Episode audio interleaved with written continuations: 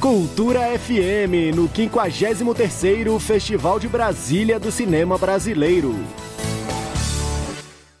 Dos 10 longas-metragens que participam do 53º Festival de Brasília do Cinema Brasileiro, 9 são documentários.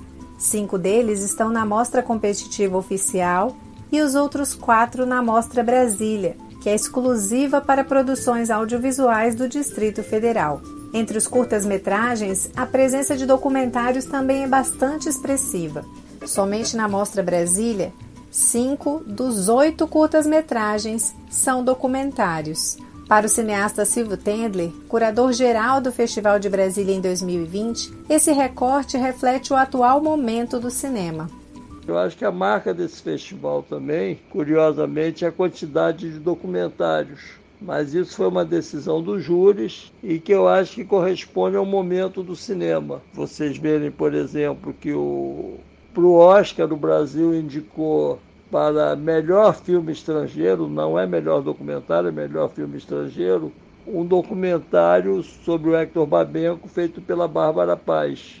E, no mesmo sentido, o Chile também indicou o filme Espião, um documentário. Então, eu acho que esse ano, ou essa era, não sei, vamos ver, vai ser marcada pela produção de documentários. Após vários meses de salas fechadas e a retomada das sessões presenciais ainda com um público bastante reduzido por conta da pandemia da Covid-19, as estreias de filmes em plataformas de streaming são uma realidade cada vez mais frequente. O Festival de Brasília em 2020, que terá transmissão pelo Canal Brasil e pela internet, é um exemplo desse novo formato. Silvio Tendler, que acompanha de perto o setor audiovisual nos últimos 50 anos, acredita que um novo capítulo da história do cinema mundial começou a ser escrito agora.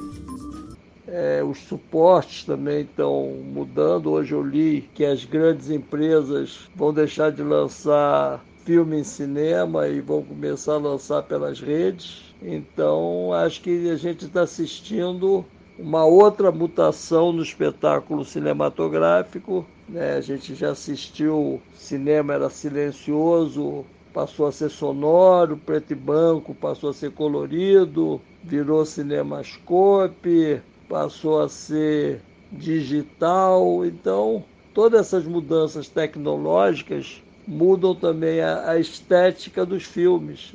O cinema é uma soma de estética, de técnica e de ética, que também varia segundo a época.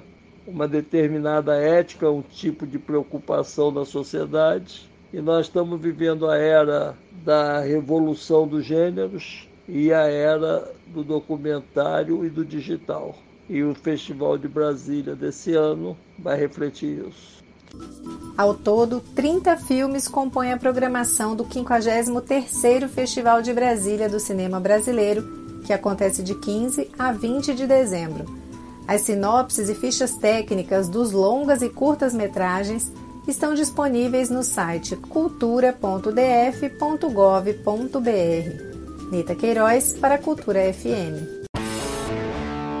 Cultura FM, no 53º Festival de Brasília do Cinema Brasileiro.